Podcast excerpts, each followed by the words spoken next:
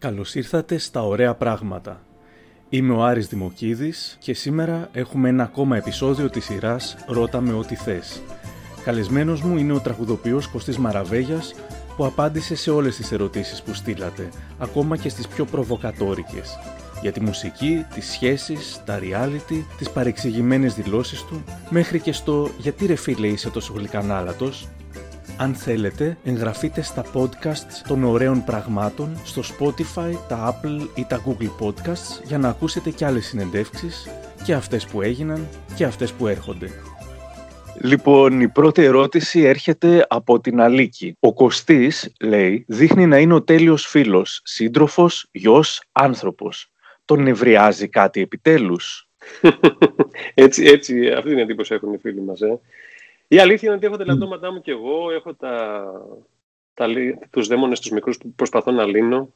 Ξέρεις, δεν είναι έτσι τα πράγματα ακριβώς. Δηλαδή, θέλω να πω, ε, το να είναι κάποιος, ε, πώς να πω, έτσι, να είναι κάποιος ε, θετικός στους γύρω του, στον σύντροφό του, στον, στην οικογένειά του, στους φίλους του, είναι ένας καθημερινός αγώνας. Δεν είναι κάτι που, ξέρω εγώ, γεννιέσαι με αυτό το χάρισμα και ή το έχεις ή δεν το έχεις.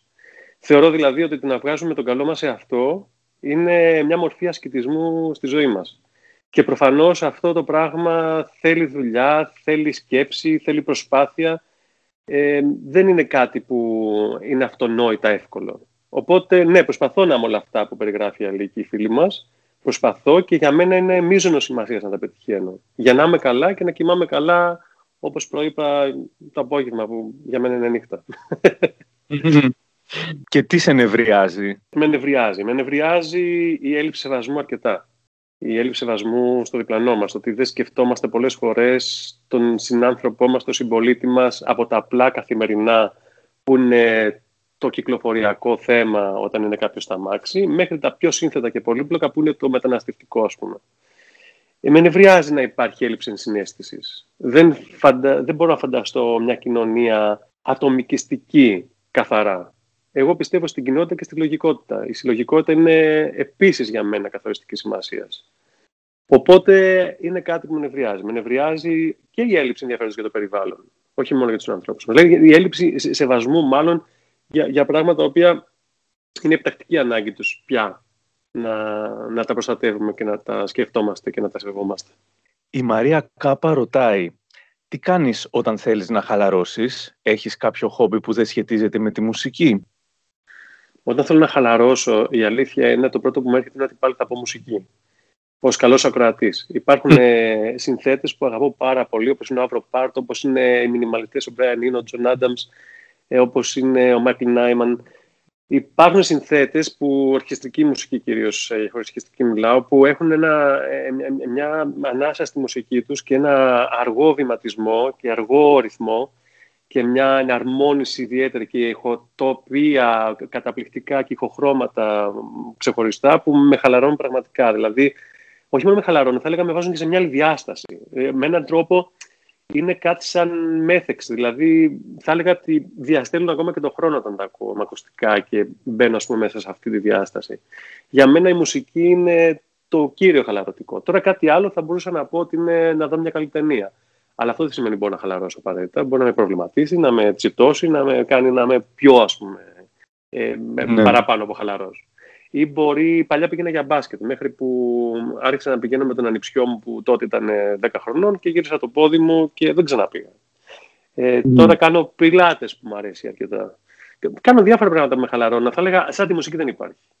Για πνευματική δηλαδή, πραγματικά χαλάρωση και αυτό που λέμε με μεταφέρει σε κάτι υπερβατικό, μόνο με τη μουσική το καταφέρνω. Ούτε, ούτε με τις άλλες τέχνες.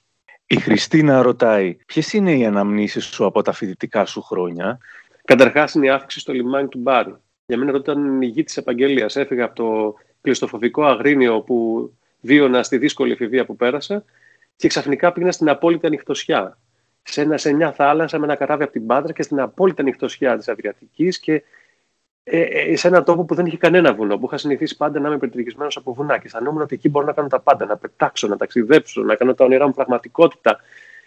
Δύσκολα ήταν τα πράγματα τελικά. Προσγειώθηκα στην σκληρή πραγματικότητα. Ήταν ε, η διάψευση των προσδοκιών, διότι το πανεπιστήμιο ήταν δύσκολο, η γλώσσα δύσκολη, το να εγκληματιστώ ήταν ακόμα πιο δύσκολο. Μου πήρε δύο χρόνια, αλλά μετά μπορώ να πω ότι έζησα μια υπέροχη περιπέτεια στην Ιταλία που συνδυάστηκε και με τις σπουδές, αλλά και με το συγκρότημα που είχαμε Ιταλού Άραβε και ήμασταν και δύο Έλληνες που κάναμε περιοδία στην Ιταλία τα καλοκαίρια, το χειμώνα παίζαμε σε διάφορα φεστιβάλ. Οπότε μόνο θετικά έχω να θυμάμαι. Αλλά κοίτα να δεις την περίοδο που είναι ζωή. Ότι παρόλο που πήγα και επέστρεψα σε αυτόν τον τόπο μετά από 10 χρόνια που είχα ζήσει, ας πούμε, που είχα φύγει, ε, με έπιασε μια μικρή μελαγχολία. Ναι, μεν μου ήρθε ένας νόστος ζώντας ξανά στα μέρη και επισκέπτοντας ε, μέρη και ανθρώπους που τότε ήμασταν πραγματικά κάθε μέρα μαζί, αλλά με έπιασε και μια μελαγχολία σαν να είναι κάτι που δεν θέλω να το ξαναζήσω. Και αυτό είναι μάλλον η μορφιά της ζωής. Ότι δηλαδή κλείνουμε περιόδους, κλείνουμε κεφάλαια και πάμε σε κάτι άλλο. Και αυτά τα αναπολύουμε καμιά φορά με νοσταλγία, αλλά χωρίς να θέλουμε να ξαναμπούμε μέσα τους. Ο Τζορτζίνο λέει: Βρε Κωστή, αμάν με τα τραγουδό reality, πόσους τραγουδιστές και τραγουδίστριες σηκώνει ακόμα αυτός ο άμυρος τόπος; Εγώ είμαι υπέρ του τραγουδιού. Ό,τι κάνει τον κόσμο να θέλει να βγει από το σπίτι του, να πάρει και να τραγουδήσει. Φαλτσάρι, δεν φαλτσάρι, τα λέει καλά, δεν τα λέει καλά. Πιστεύει ότι είναι ο Μπομπ Ντίλαν ενώ δεν είναι. Πιστεύει ότι είναι ο Παβαρότη ενώ δεν είναι. Για μένα είναι πολύ καλό για την ψυχική υγεία του ανθρώπου να τραγουδάει. Να εκφράζει αυτό που θέλει με τραγουδιστά. Ακόμα και να πει τα πιο απλά πράγματα. Το να μπορεί να τραγουδήσει. Ο άνθρωπος που συναντώ στο συνεργείο του αυτοκινήτου που όταν ήμουν στο Voice μου έλεγε Αν ακούσεις λίγο, ας πω ένα περιφερνάκι. Πες το, του λέγα. Και μου έλεγε, ας πούμε, από το Βουλκανιζατέρ, ε, με, με ένα ξέρω εγώ κιάμο, δεν ξέρω τι, που δεν το είχα ξανακούσει. Και του έλεγα, εγώ ναι, μου αρέσεις εδώ και δεν μου αρέσεις, και γινόταν αυτό το παιχνίδι. Είναι, είναι πάρα πολύ ωραίο. Δηλαδή, μακάρι να ήταν musical και να τραγουδούσαν όλοι. Μακάρι. Να έχουν δουλειές και να πηγαίνουν και στα. Το θέμα είναι τα reality πώς του αντιμετωπίσουν και οι ίδιοι τι όνειρα και προσδοκίες έχουν. Αυτό πρέπει να προσαφηνίσουμε. Εγώ το έκανα πάντα στο Voice με το που συναντούσα τα παιδιά που ερχόντουσαν, τους έλεγα: Λοιπόν, δείτε το σαν ένα show, ένα μεγάλο φεστιβάλ που θα σας δει αρκετός κόσμος και ίσως να μην σας ξαναδεί δεν θα επενδύσετε κανένα όνειρο πάνω σε αυτό το παιχνίδι. Δείτε το σαν μια εμπειρία, σαν ε, ένα δίκτυο γνωριμιών. Γνωριζόμαστε εδώ, μπορώ να σας δώσω μια βοήθεια όταν χρειαστείτε κτλ. Αυτό είναι όλο. Άρα λοιπόν, όταν είναι συνειδητοποιημένοι και έρχονται και τραγουδάνε και ξέρουν ότι πάνε απλά σε ένα show τηλεοπτικό με ό,τι συνεπάγεται αυτό, τότε τους κάνει καλό. Άμα έρχονται και πιστεύουν ότι θα γίνουν star και ξεκινάνε τα selfie και τα, η αυτοεικόνα και όλο αυτό το πράγμα που στα λαϊκά θα λέγαμε ψωνιζόμαστε, τότε τους κάνει κακό. Τους κάνει κακό και διαψεύδονται βία τα όνειρά τους και μπορούν να οδηγήσουν και σε μια μορφή θλίψης, ας πούμε, μετέπειτα. Οπότε ναι, εγώ είμαι υπέρ. Άμα μπορεί ο κόσμος να βγαίνει από το σπίτι και να πηγαίνει να τραγουδάει, δεν πανάνε από τα βέρνα μέχρι στην τηλεόραση, αρκεί προς προς Θεού, έτσι, πολύ βασικό, να μην εκτίθονται. Δηλαδή, να φιλτράρει τηλεόραση με ένα ηθικό κώδικα, όπως ε, γινόταν στο Voice και όπως ήταν το πρώτο που ζήτησα, να μην δραματοποιούμε τις προσωπικές ιστορίες των, των τραγουδιστών και να μην εκθέτουμε ανθρώπους που δεν τραγουδάνε καθόλου και νομίζουν απλά ότι τραγουδάνε. Δηλαδή αυτό δεν έγινε ποτέ στο Voice, το σέβονται πάντα, είναι στο φορμάτ του παιχνιδιού και το κάνει για αυτόν τον λόγο ξεχωριστό. Νομίζω απάντησε και μία άλλη ερώτηση του It is Another One που λέει πόσο στημένα είναι τα, τα reality ταλέντων, γιατί πολύ λίγοι τελικά έχουν κάνει καριέρα μέσα από αυτά. Ισχύει ότι όσο πιο δακρύβρεχτη ιστορία έχει στην προσωπική σου ζωή, τόσο πιο μακριά θα πας στο show. Γενικότερα στη ζωή, όταν έχεις μια δακρύβρεχτη ε, ιστορία ε, συγκινεί τον κόσμο. Όχι μόνο στην τηλεόραση. Πόσο μάλλον η τηλεόραση θα μεγενθύνει αυτά. Δηλαδή, mm. πολλές φορές ξέρουμε για ένα δράμα ηθοποιού που έμεινε νηστικός δύο χρόνια και χτυπιόταν για να χάσει 30 κιλά και έμεινε στην απομόνωση για να μην έρθει τον καταπληκτικό ρόλο. Εγώ είμαι κατά όλο αυτό. Δεν, δεν, δεν συμφωνώ καθόλου με όλα αυτά. Δηλαδή, το δράμα του καθενός, αν βγει, θα βγει μέσα από το καλλιτεχνικό του έργο. Δεν θέλω να ξέρω την ιστορία. Όπως δεν μου αρέσει και στη σύγχρονη τέχνη, παράδειγμα, μπορώ να δω ένα πίνακα που δεν μου λέει τίποτα και από πίσω έχω μια εξήγηση το τι βίωσε ο καλλιτέχνης για να το κάνει αυτό και τι ένα και τι άλλο και τι όνειρο είδε το, το βράδυ στον ύπνο του και σηκώθηκε το πρωί και συνάντησε μια νυχτερίδα που μπήκε στο παράθυρο κτλ. Όλα αυτά για μένα είναι κουραφέξαλα. Δεν συμφωνώ με αυτά. Η δραματοποίηση ε, αφηγηματικά ε, του καλλιτέχνη δεν με αφορά. Οπότε δυστυχώς αυτό κεντρίζει το ενδιαφέρον του πιο μεγάλου κοινού. Αλλά εκεί λοιπόν έγκυται η, η, η ηθική, ας πούμε, ηθικός κώδικας του, του show, του reality, της εφημερίδας, του blog, το πόσο ποντάρεις στο να δραματοποιήσει και να πουλήσει. Αν το κάνεις σωστά και δεν δραματοποιεί την κατάστασή του και την αφήνει να βγει αβίαστα, τότε είμαι υπέρ. Θα σας πω μόνο το εξής, ας πούμε, περιστατικός. Το Voice, το, το δεύτερο κύκλο, ένα κύκλο πριν φύγω, είχα τραγουδιστή, ο οποίος νίκησε τελικά, ο οποίος έχασε τον πατέρα του στη διάρκεια του σοου, ουδέποτε αναφέρθηκε κανείς σε αυτό, ούτε εγώ, ούτε οι κριτές του. Το ίδιο προς τιμή του δεν το είχε πει για να βγει προς τα έξω και απλά το αναφέραμε αφού κέρδισε σαν μετέπειτα ιστορία ότι αυτό το παιδί διπλά συγχαρητήρια γιατί βίωσε κάτι πολύ δύσκολο. Αυτό είναι για μένα η τηλεόραση σωστή. Υπάρχει μία τηλεόραση αυτή και υπάρχει άλλη τηλεόραση που πας στο Big Brother, ας πούμε, και είναι ένας οχετός ε, μαγνητοσκοπημένος. Η Ευαγγελία ρωτάει, υπάρχει περίπτωση να ξαναγυρίσεις στο Voice? Όχι. Γιατί όπως πάντα, εγώ έχω μια τρομερή διέστηση. Έφυγα από το Voice γιατί αισθανόμουν ότι είχε κλείσει ο κύκλος και ήρθε η πανδημία και έχω μείνει χωρίς δουλειά.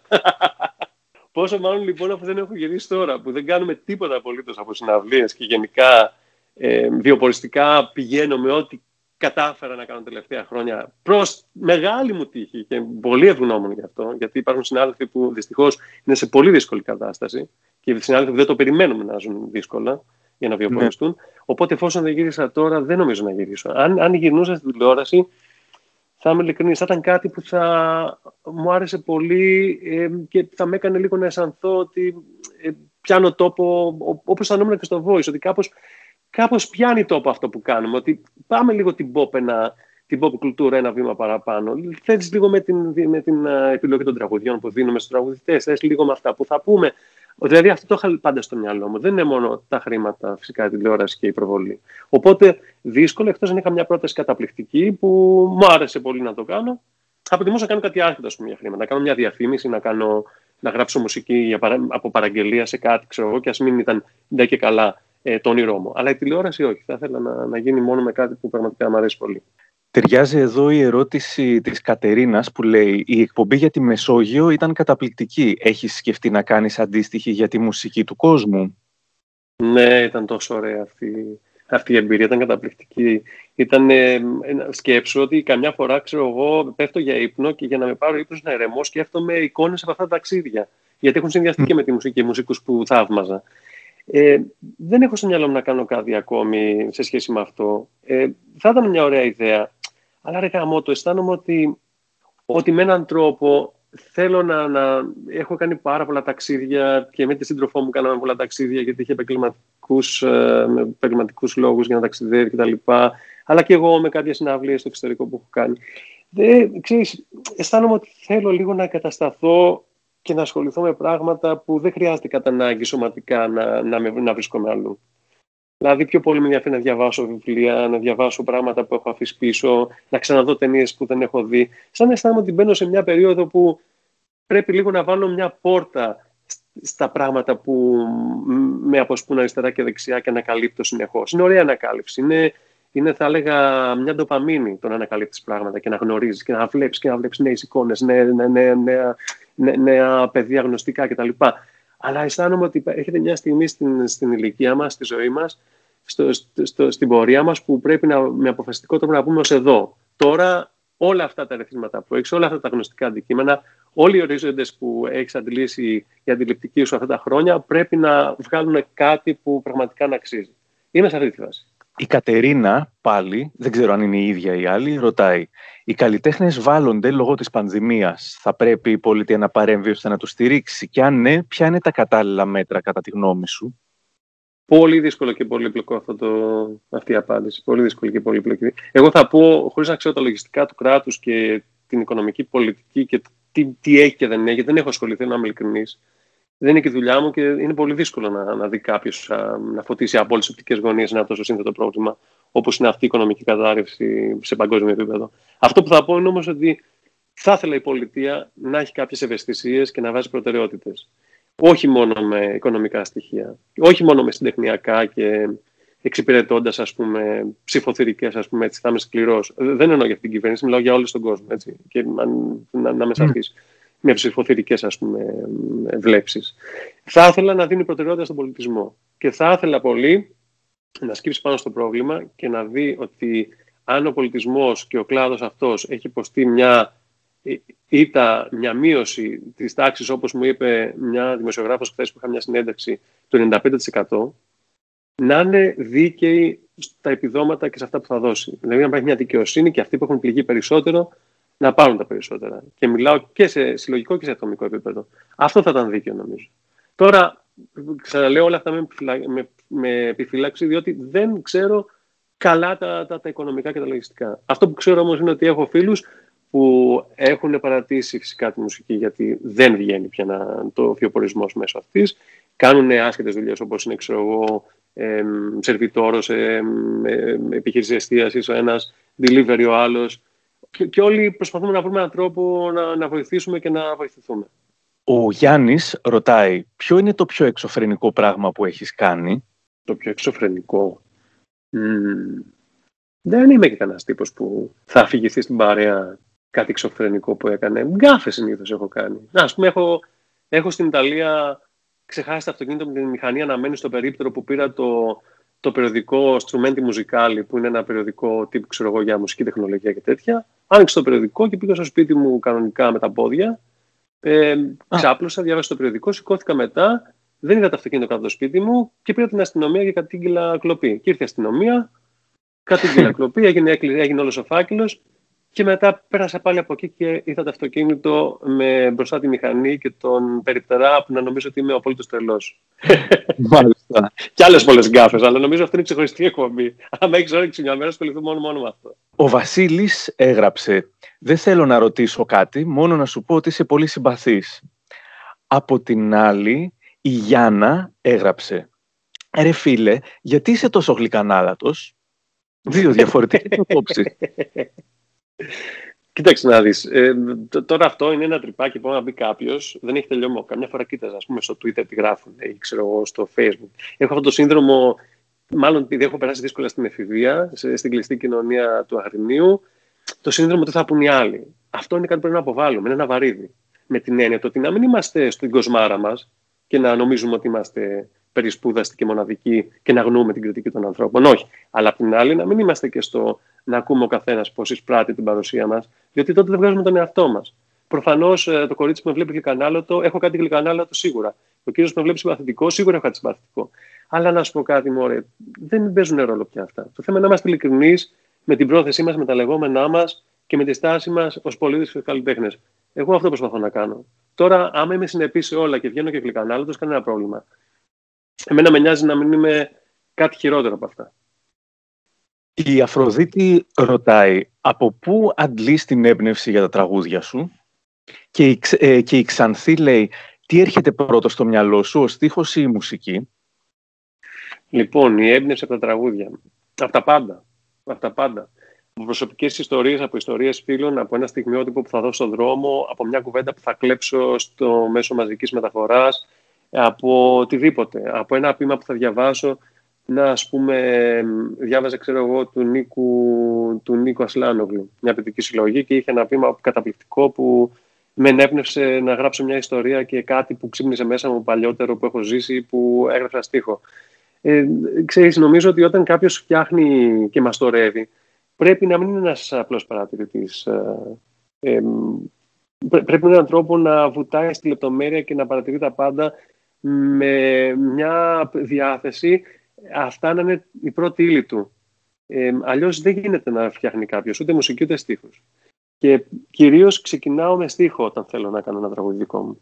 Αν έχω στίχο κάποιου που με έχει συγκινήσει, όπως έγινε τώρα πούμε, με ένα υπέροχο στίχο που μου έδωσε ο Φίβο Δελιβοριά, ε, είχα κάτι τόσο καλό στα χέρια μου που εκεί έβαλα όλη την ενέργειά μου στο να γράψω μια καλή μουσική.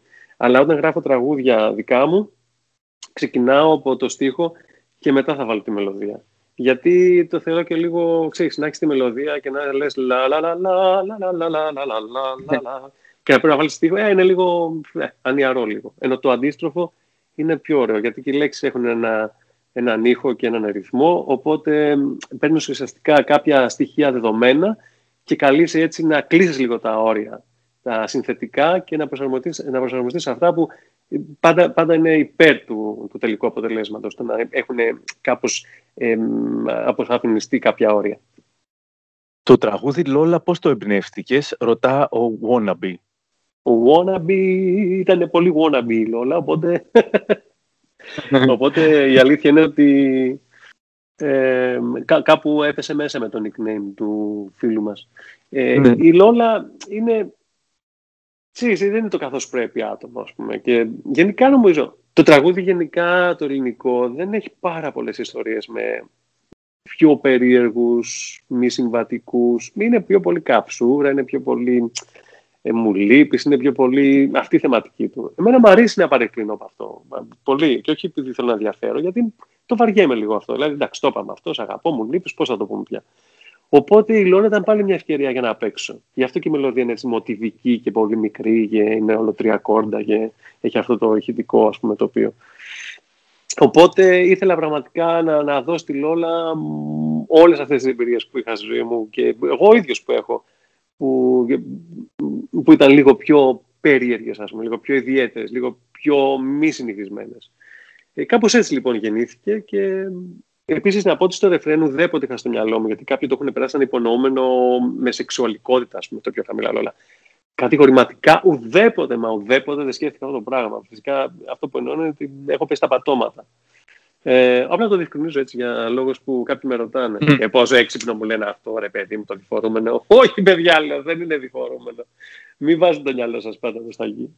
Η Βασιλική ρωτά, ήξερες τη στήλη του Άρη τα μικροπράγματα όταν έβγαλες το τέλειο μόνιμο τραγούδι σου; Εννοείται. Εννοείται. Και γέλασα και λέω, Χα, κοίτα, θα τη φέρουμε στον Άρη τώρα.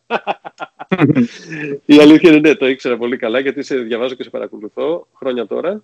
Είχαμε κάνει και συνέντευξη, νομίζω. Οπότε Ωραία, όντως... είχαμε κάνει, είχε γράψει και εσύ, ναι. Έχει πλάκα, μωρέ. Είναι ωραίο να, να αισθάνεσαι ότι υπάρχει ας πούμε, μια, με ανθρώπους που εκτιμάς και με εκπομπές και με στήλες να υπάρχει μια συγγένεια ας πούμε, έτσι, που να βγαίνει και λίγο εξ αντανακλάσεως διότι δεν είχε στο μυαλό της Σάνι Μπαλτζή φυσικά ε, το, δεν είχα στο μυαλό μου ότι με Σάνι Μπαλτζή γράψει μικροπράγματα το τίτλο του τραγουδιού ε, και αυτό με ευνηδίας σε ευχάριστα.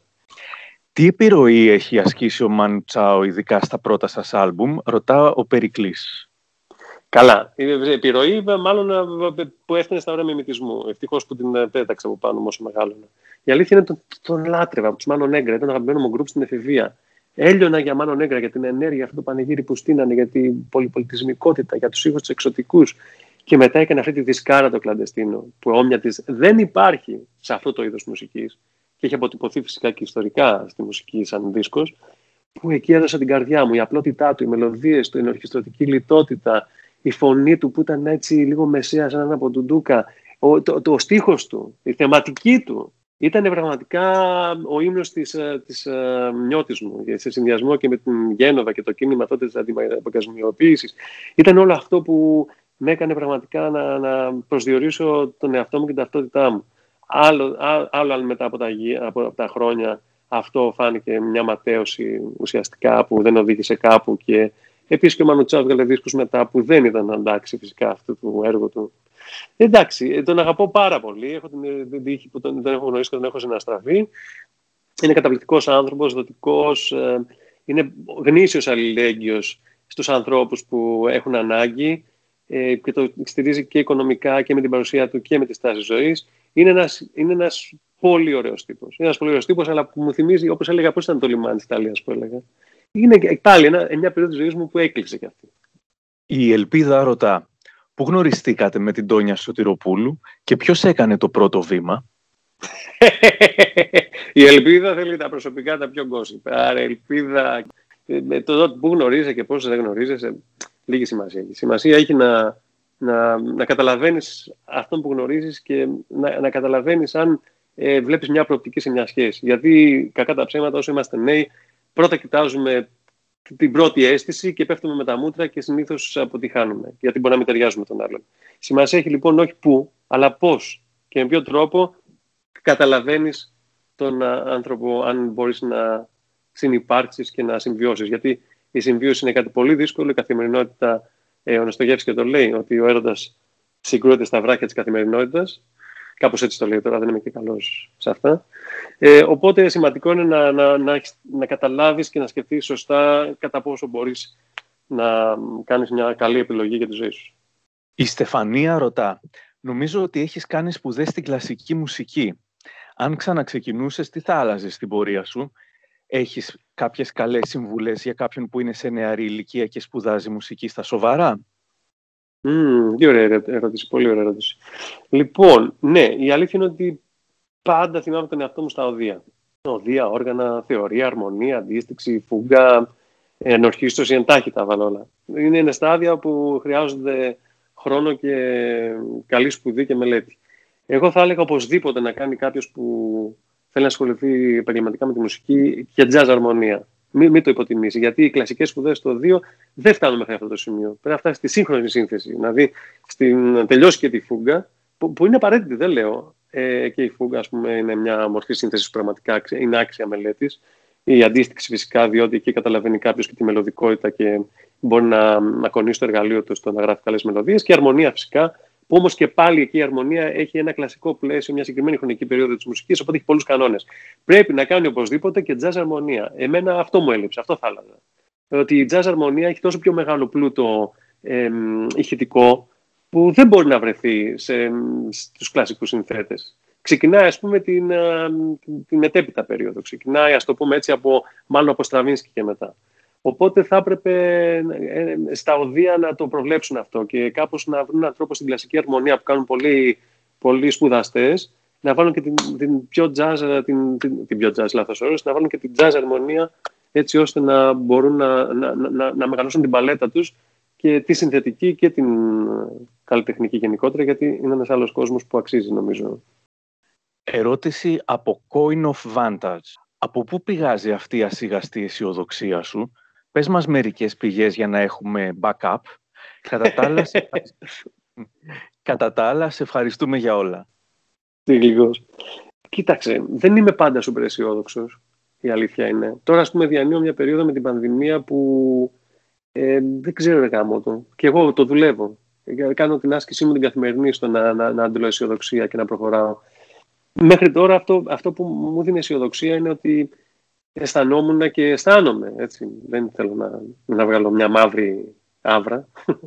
αισθάνομαι ναι. ότι ε, είναι ένα δώρο η ζωή. Ε, έτσι, μια ακούγεται λίγο κλεισέ, λίγο όπως είπε και η φίλη μου γλυκανά, αλλά το μπορεί και γι' αυτό να λέει, ξέρεις, λέω που και που αυτά που πιστεύω είναι ένα δώρο. Είναι, είναι αυταξία η ζωή από μόνη της. Με τις κακοκίες και, τις, και τα προβλήματά της και την, τα ενδεχόμενα όλα που μπορεί να είναι αρνητικά ή θετικά. Είναι μια ωραία περιπέτεια, μωρέ. Είναι ωραίο. Δεν ξέρω, είναι έτσι. Είναι τόσο γλυκό ας πούμε, να, να, να, να γνωρίσεις ανθρώπους, να, ακόμα και η κακοχία σου, να απενθείς στην απώλεια. Και αυτό είναι ζωή, δεν είναι μόνο η χαρά. Οπότε, ναι, είμαι αισιόδοξο γιατί όλο αυτό, όλη αυτή η παλέτα που είναι και, και χρώματα και μαυρίλα και γκρι πολλές φορές. Ατελείωτες μέρες γκρι. Ούτε μαύρο ούτε άσπρο. Έχει την οστιμιά του γιατί είναι, είναι οργανικό, είναι, είναι, είναι κάτι που πάλεται, είναι μια κίνηση, είναι μια δόνηση. Όπως είναι και ο ήχος και η μουσική είναι δόνηση. Έχει μουσική λοιπόν και η ίδια η ζωή είναι, είναι μια μουσική. Με, τα, με τις συναλλαγές της, με τα, με τα θλιμμένα της. Εδώ ο Μότσαρτ, να πούμε, η, η, η πεμπτουσία της χαράς έγραψε το Ρέγκβιν και είναι ότι πιο μηνόρ έχει γραφτεί ποτέ. Όλα αυτά, τώρα θα μου πεις τι σχέση έχει με την απάντηση. Τέλος τον έβαλε και αυτόν μέσα. Όλα αυτά λοιπόν εμένα μου δίνουν αισιοδοξία. Αισιοδοξία και, και όταν ξυπνάω το πρωί λέω, έλα, θα είναι μια ωραία μέρα. Κάτι ωραίο θα συμβεί. Θα, θα συναντήσω ένα φίλο από τα παλιά. Θα, θα μιλήσω στη σύντροφό μου με, με ωραία ζεστά λόγια, επειδή δεν το έκανα τελευταία εβδομάδα. Κάτι θα βρω. Δύο στιλιστικές ερωτήσεις τώρα. Ο Γιάννης λέει, πού αγοράζεις τα υποκάμισα και ο Σπύρος πόσα πολύχρωμα παντελόνια έχεις; Πάρα, πάρα πολλά. Σε σημείο που, ας πούμε, τώρα είμαι στο στούντιό μου, ε, που είναι ένα διαμερισματάκι στο οποίο έμενα παλιά. Σκέψω ότι εδώ η δουλεύα, ρόλο που, έχω αλλού, που μένουμε αλλού τώρα, ε, πάλι έχει μέσα που κάμισα πολλά και παντελόνια. Ήταν μου όρεξη, πέσει αυτή την περίοδο που μου άρεσε να παίρνω λουδάτα, χρωματιστά. Ε, αυτό μου έχει περάσει λίγο τώρα. Δηλαδή, στη γειτονιά μου κυρίως που βγαίνω, πάντα θα με δεις με απλό μονόχρωμο ή ξέρω εγώ ε, ε, μια καθημερινό ρούχο που λέμε του σπιτιού σχεδόν. Αλλά όταν, όταν ξεκίνησα να, να, να βγαίνω ας πούμε, το Σιλεγκάλ το 2007, ήταν μόνοι μιλάμε. Δηλαδή τότε δεν υπήρχαν κιόλας που κάμισα χρωματιστά. Mm. Οπότε έψαχνα, πήγαινα κάτω στο μοναστηράκι, έψαχνα υφάσματα για να βάλω μια φίλη που είναι σχεδιάστρια να μου τα ράψει. Δηλαδή γινόταν, ήταν τόσο ωραίο όλο αυτό. Ε, τώρα εντάξει, έχει παντού, είναι ωραία, είναι ωραία τα pattern, γενικά μου αρέσει, μου αρέσει αυτό το floral στοιχείο στη ζωή. Μ' αρέσει και σαν διακοσμήση, σαν σπίτι, σαν ρούχο, σαν και στη σκηνή ας πούμε τα τελευταία χρόνια πάντα φτιάχνω κήπους ας πούμε γιατί μου αρέσει πολύ το στοιχείο αυτό. Η Άντζη ρωτά, υπάρχει σκέψη για κάποιες συναυλίες για να βοηθήσεις τα αδέσποτα ζώα, ίσως και κάποιες ενέργειες για την ευαισθητοποίηση απέναντι σε αυτό το πρόβλημα. Θα ήθελα να ακούσω τις σκέψεις, ιδέες του. Ναι, η αλήθεια είναι δεν έχω, δεν μου έχει γίνει κάποια πρόταση, γιατί το λέω. Γιατί είναι μια διαδικασία να πάρει κάποιος μια πρωτοβουλία να στήσει κάτι τέτοιο. Είναι πολλές οι παράμετροι, δεν είναι κάτι απλό να γίνει μια φιλοζωική συναυλία. Δεν είναι κάτι απλό. Απαιτεί μια υποδομή λογιστική, υλική και δυστυχώς είναι κάτι που πρέπει να το σκεφτούν κάποιες ΜΚΟ ή κάποιες οργανώσεις ας πούμε, για τα ζώα και να, δημιουργήσουν κάτι στο οποίο εμείς να συμμετέχουμε και ευχαρίστως θα πήγαινα φυσικά. Είναι κάτι που με ευαισθητοποιεί πολύ. Όσο μεγαλώνω γίνομαι και πιο ευαίσθητος με αυτό, μάλλον πάει και με την ηλικία λίγο. Η επόμενη ερώτηση είναι προβοκατόρικη. Πώς αισθάνεσαι που απαγορεύονται οι πορείες και επιτέλους μπορείς να φιλήσεις την κοπέλα σου σε παγκάκι; Εντάξει, αυτό ήταν το ίδιο ακριβώς θα λέγα και σήμερα. Και στο Γιώργη το λέω με πάσα ειλικρίνεια και καθόλου, ειλικρινά, καθόλου έπαρση. Το ίδιο θα λέγα ακριβώς και σήμερα. Δεν θα άλλαζα καθόλου αυτή, αυτό που είπα τότε. Δεν μπορώ αυτή την βία χωρίς λόγο την μπαχαλίστικη. Αυτή η βία έχει καταστρέψει κινήματα ανθρωπιστικά, έχει καταστρέψει μεγάλο μέρος της αριστεράς και πρέπει επιτέλους να διαχωριστεί από το, ε, από το είναι μας και την καθημερινότητά μας. Το να απαγορευτεί μια πορεία απέχει πάρα πολύ από το να γίνει μπάχαλο και να καεί κόσμος που πήγε απλά ε, ε, να κάνει τη δουλειά του σε μια τράπεζα. Απέχει πάρα πολύ. Δεν το δέχομαι, Γιώργη μου, με τίποτα. Οι πορείες φυσικά και να επιτρέπονται, φυσικά και να ο, ο κόσμος να βγει στον δρόμο να μπορεί να εκφραστεί και να διαμαρτυρηθεί και όχι μόνο να διαμαρτυρηθεί, να κάνει και την παρέλαση, να κάνει και το gay pride του και όλα. Αλλά σε ένα πλαίσιο μη βίας. Διότι η βία απλά εξασκεί την εξουσία να γίνεται πιο ανασταλτική καταλητική, πιο σκληρή, γιατί φυσικό είναι ανθρώπινο το επίπεδο. Βάλε, ας πούμε, τον εαυτό σου ότι τα σπάς και απέναντι έχεις έναν αστυνομικό. Όσο τον κοπανάς, τόσο πιο πολύ θα κοπανάει αυτός. Θα εξασκείται στο να μάθει να κοπανάει. Και οπότε πάλι χαμένος είναι ο, ο λαός και ο κόσμος που διεκδικεί αιτήματα. Λοιπόν, είναι μια βλακεία λοιπόν, ανιστόρητη αυτό με τη βία στις πορείες και με κάθετος και αντίθετος. Και γι' αυτό το έχω πληρώσει κιόλας και στον δρόμο και αντιξουσιαστές μου έχουν ανοίξει κουβέντες καθόλου φιλικές, ας πούμε, στο κέντρο της Αθήνας, αλλά δεν μπορώ να πω κάτι άλλο. Δεν μπορώ να πω κάτι άλλο. Τώρα, το λυρικό, η λυρική κορώνα να φιλήσει το κορίτσι μου, εντάξει, κάποιος μπορεί να την πει και άστοχη. Αλλά η ουσία δεν είναι εκεί. Η ουσία είναι ότι, για μάλιστα, δεν ξέρει κανείς αυτή την ιστορία. Άκου λοιπόν, Γιώργη, ελπίζω να τα ακούσεις. Άκου την ιστορία, γιατί το είπα αυτό. Εγώ έγραψα ένα τραγούδι στο δίσκο Welcome to Greece. Τότε με τα Δεκεμβριανά που ήμουν στα Κάγκελα και δικαίω ήμουν στα Κάγκελα και όλοι ήμασταν στα Κάγκελα για την αθηκία που είχε δημιουργηθεί με τον, ε, με τον Γρηγορόπουλο. Έγραψε λοιπόν ένα ναι. τραγούδι που λέγεται ε, Σημείωμα σε παγκάκι στο Σύνταγμα, είναι στο Welcome to Greece. Φυσικά ο Γιώργης δεν το έχει ακούσει ποτέ. Εκεί λέω, θα σας το πω τραγουδιστά για να ακουστεί πιο μαλακά. Θα τα σπάσω όλα και θα βάλω και φωτιά. Αυτό έγινε και με το παραπάνω και εγώ ως όριμος πια 35 αισθανόμουν ότι με έναν τρόπο και βλέποντας πιτσιρίκια και από γνωστούς ότι έχουν πάει στη Γαδά και είναι 13 χρονών και πετάνε μολότοφ και, και μάλιστα προμηνύεται ένα δύσκολο μέλλον για αυτά, αισθάνθηκα ότι έκανα λάθος. Ότι δηλαδή αποτύπωσα μια στιγμή ας πούμε παρόρμησης, μια στιγμή ε, μεγάλης ε, έντασης λόγω της αδικίας που συντελούνταν και έγραψα κάτι επιθετικό και βίο. Οπότε το ραπαγκάκι στο Σύνταγμα Φλάου το κορίτσι έρχεται να, να, να, να, να μου δικαιολογήσει και να μου, με έναν τρόπο να με ισορροπήσει αυτό που είχα πει τότε. Αυτό φυσικά δεν το ξέρει κανείς. Οπότε διαβάζοντας το κείμενο, εγώ το ψήφισα για τους φαν δεν το έγραψα για να το διαβάσει ο κάθε άσχετο. Αυτό ήταν το λάθος μου. Ότι δεν κατάλαβε το Facebook δεν είναι μια κλειστή παρέα. Ότι το Facebook mm-hmm. μπορεί να μπει και ο Χρυσαυγήτης, να μπει και ο κάθε επικραμένος. Οπότε ε, ε, κανείς δεν το κατάλαβε αυτό. Και νομίζαν όλοι ότι αυτός είναι στην Κοσμάρα που θέλει να φιλήσει το κορίτσι του. Δεν ήταν τυχαίο που το έγραψα. Και ό,τι λέω και ό,τι κάνω δεν είναι τυχαίο. Αλλά δυστυχώς έχει υπάρξει αυτό, όπως και επίσης αυτό που με επηρεάζει περισσότερο και για μένα είναι πάρα πολύ μεγάλη στενοχωρία που έχω περάσει, είναι ότι έχουν συγχύσει την ιστορία με το παγκάκι με μια άλλη δήλωση που είχε γίνει τότε με τα παγκάκια με τους Σύρους πρόσφυγες.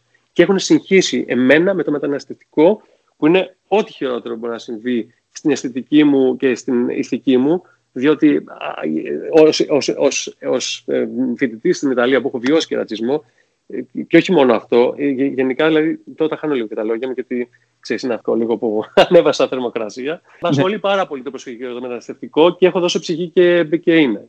Και δεν μπορώ να δεχθώ αυτή την παρεξήγηση ότι είπα εγώ να φύγουν οι πρόσφυγες από τα παγκάκια. Δηλαδή είναι μια μπουρδα και μισή και δείχνει την, την αμάθεια και την ηλικιότητα που κυκλοφορεί στο Twitter, όπου όλοι βγάζουν συμπεράσματα απότομα χωρίς να σκεφτούν και να ψάξουν. Πρώτα ψάχνουμε, πρώτα μελετάμε, πρώτα μαθαίνουμε τι πρεσβεύει ο καθένας και τι έχει πει, και μετά τον καταρακνώνουμε.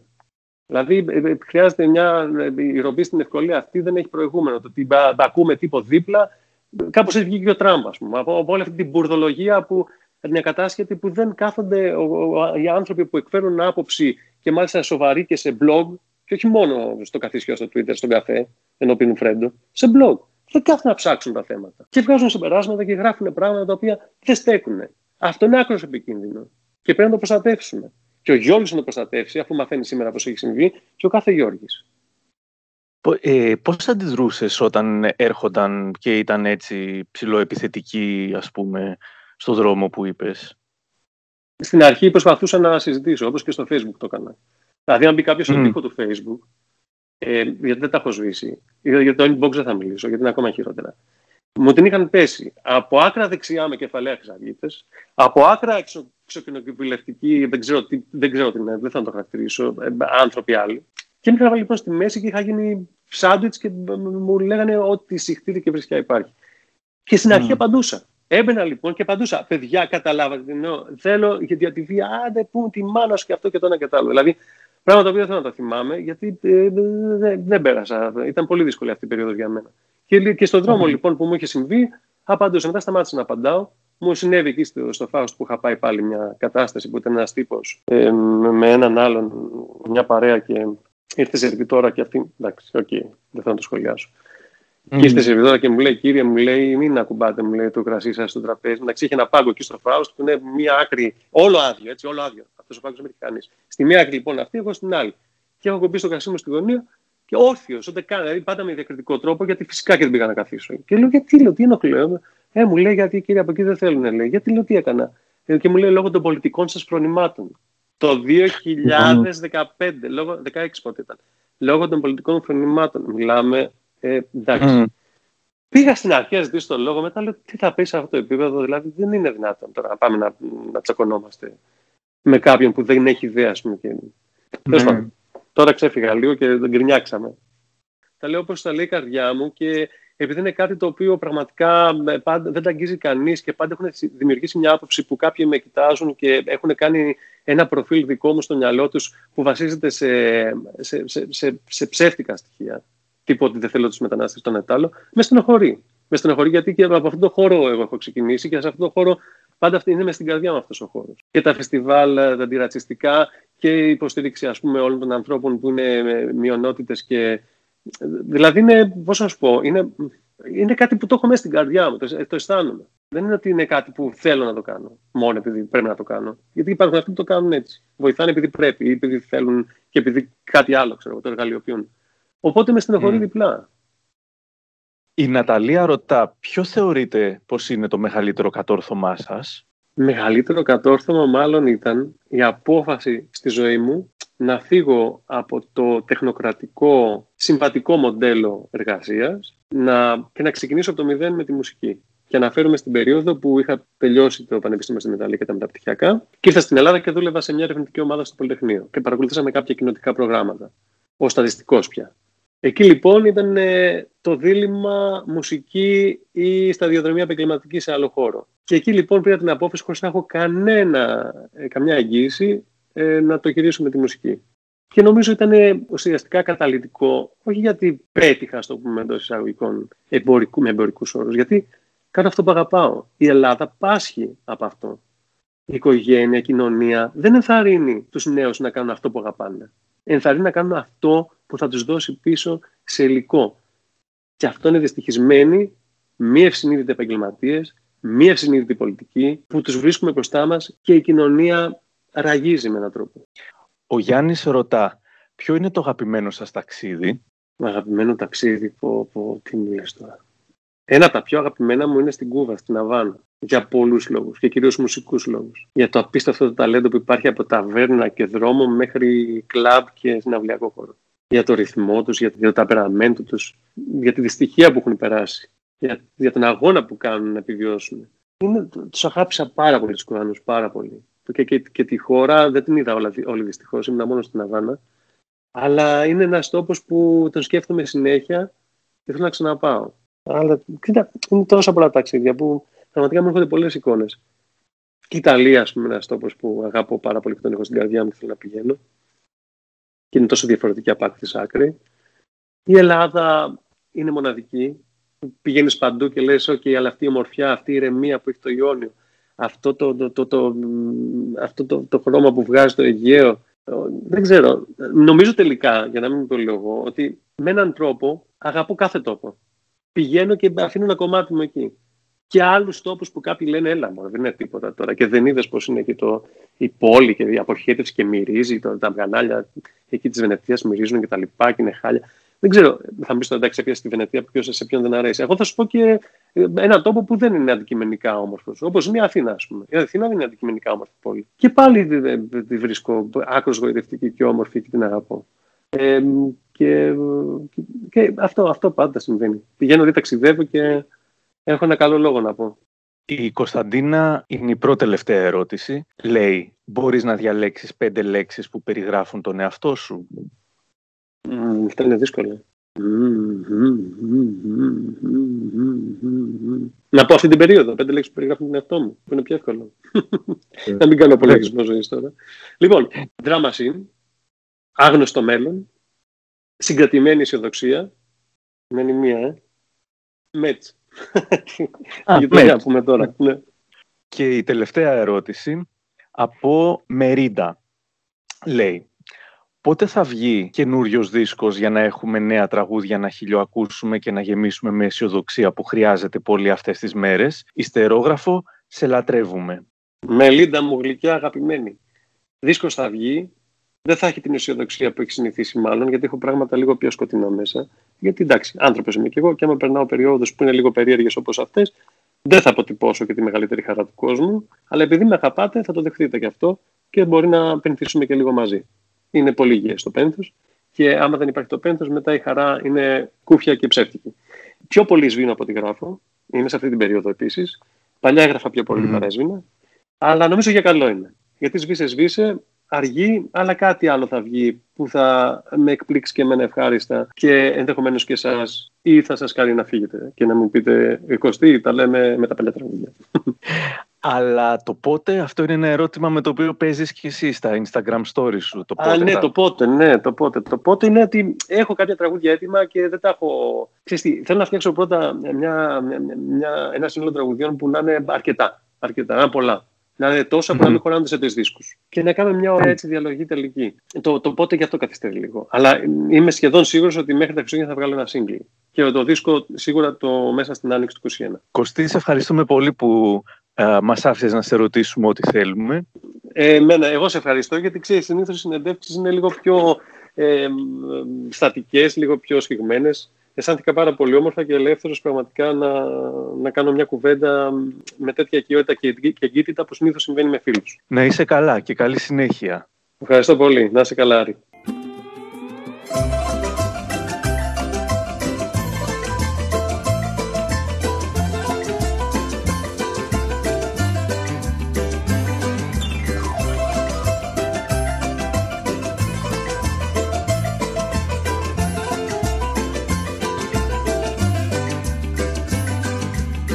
Την αγάπη σου για καύσιμο Να δραπετεύω από τις αγούρες τις μέρες. Θέλω την αγάπη σου ορόσημο Να τη φοράω τις μουντές Δευτέρες.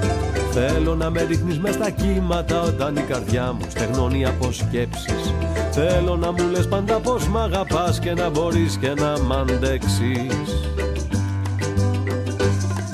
Αγάπαμε όσο μπορείς να παίρνω δύναμη. να σ' αγαπώ κι εγώ να παίρνω θάρρος. Κι όταν σ' στα νυχτά Όταν τα βράχια είναι κοντά Εσύ φως μου, εσύ φως μου να σοφάρω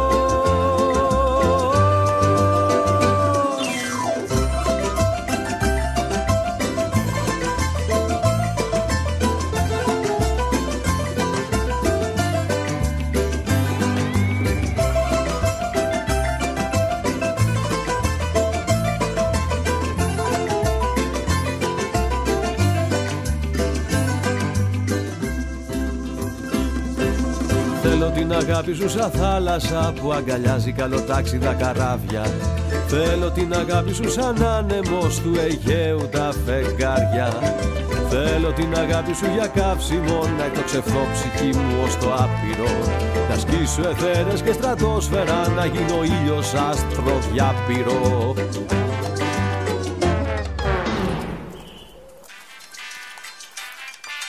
Αγάπαμε δύναμη. Να σ' αγαπώ κι εγώ να παίρνω θάρρος. Κι όταν σαλπάρω στα νύχτα Κι όταν τα βράγια είναι κοντά Εσύ φως μου, εσύ φως μου να σ' φάρος Αγάπαμε όσο μπορείς να παίρνω δύναμη. Να σ' αγαπώ κι εγώ να στα νύχτα Όταν τα βράχια είναι κοντά Εσύ φως μου, εσύ φως μου να σ' φάρος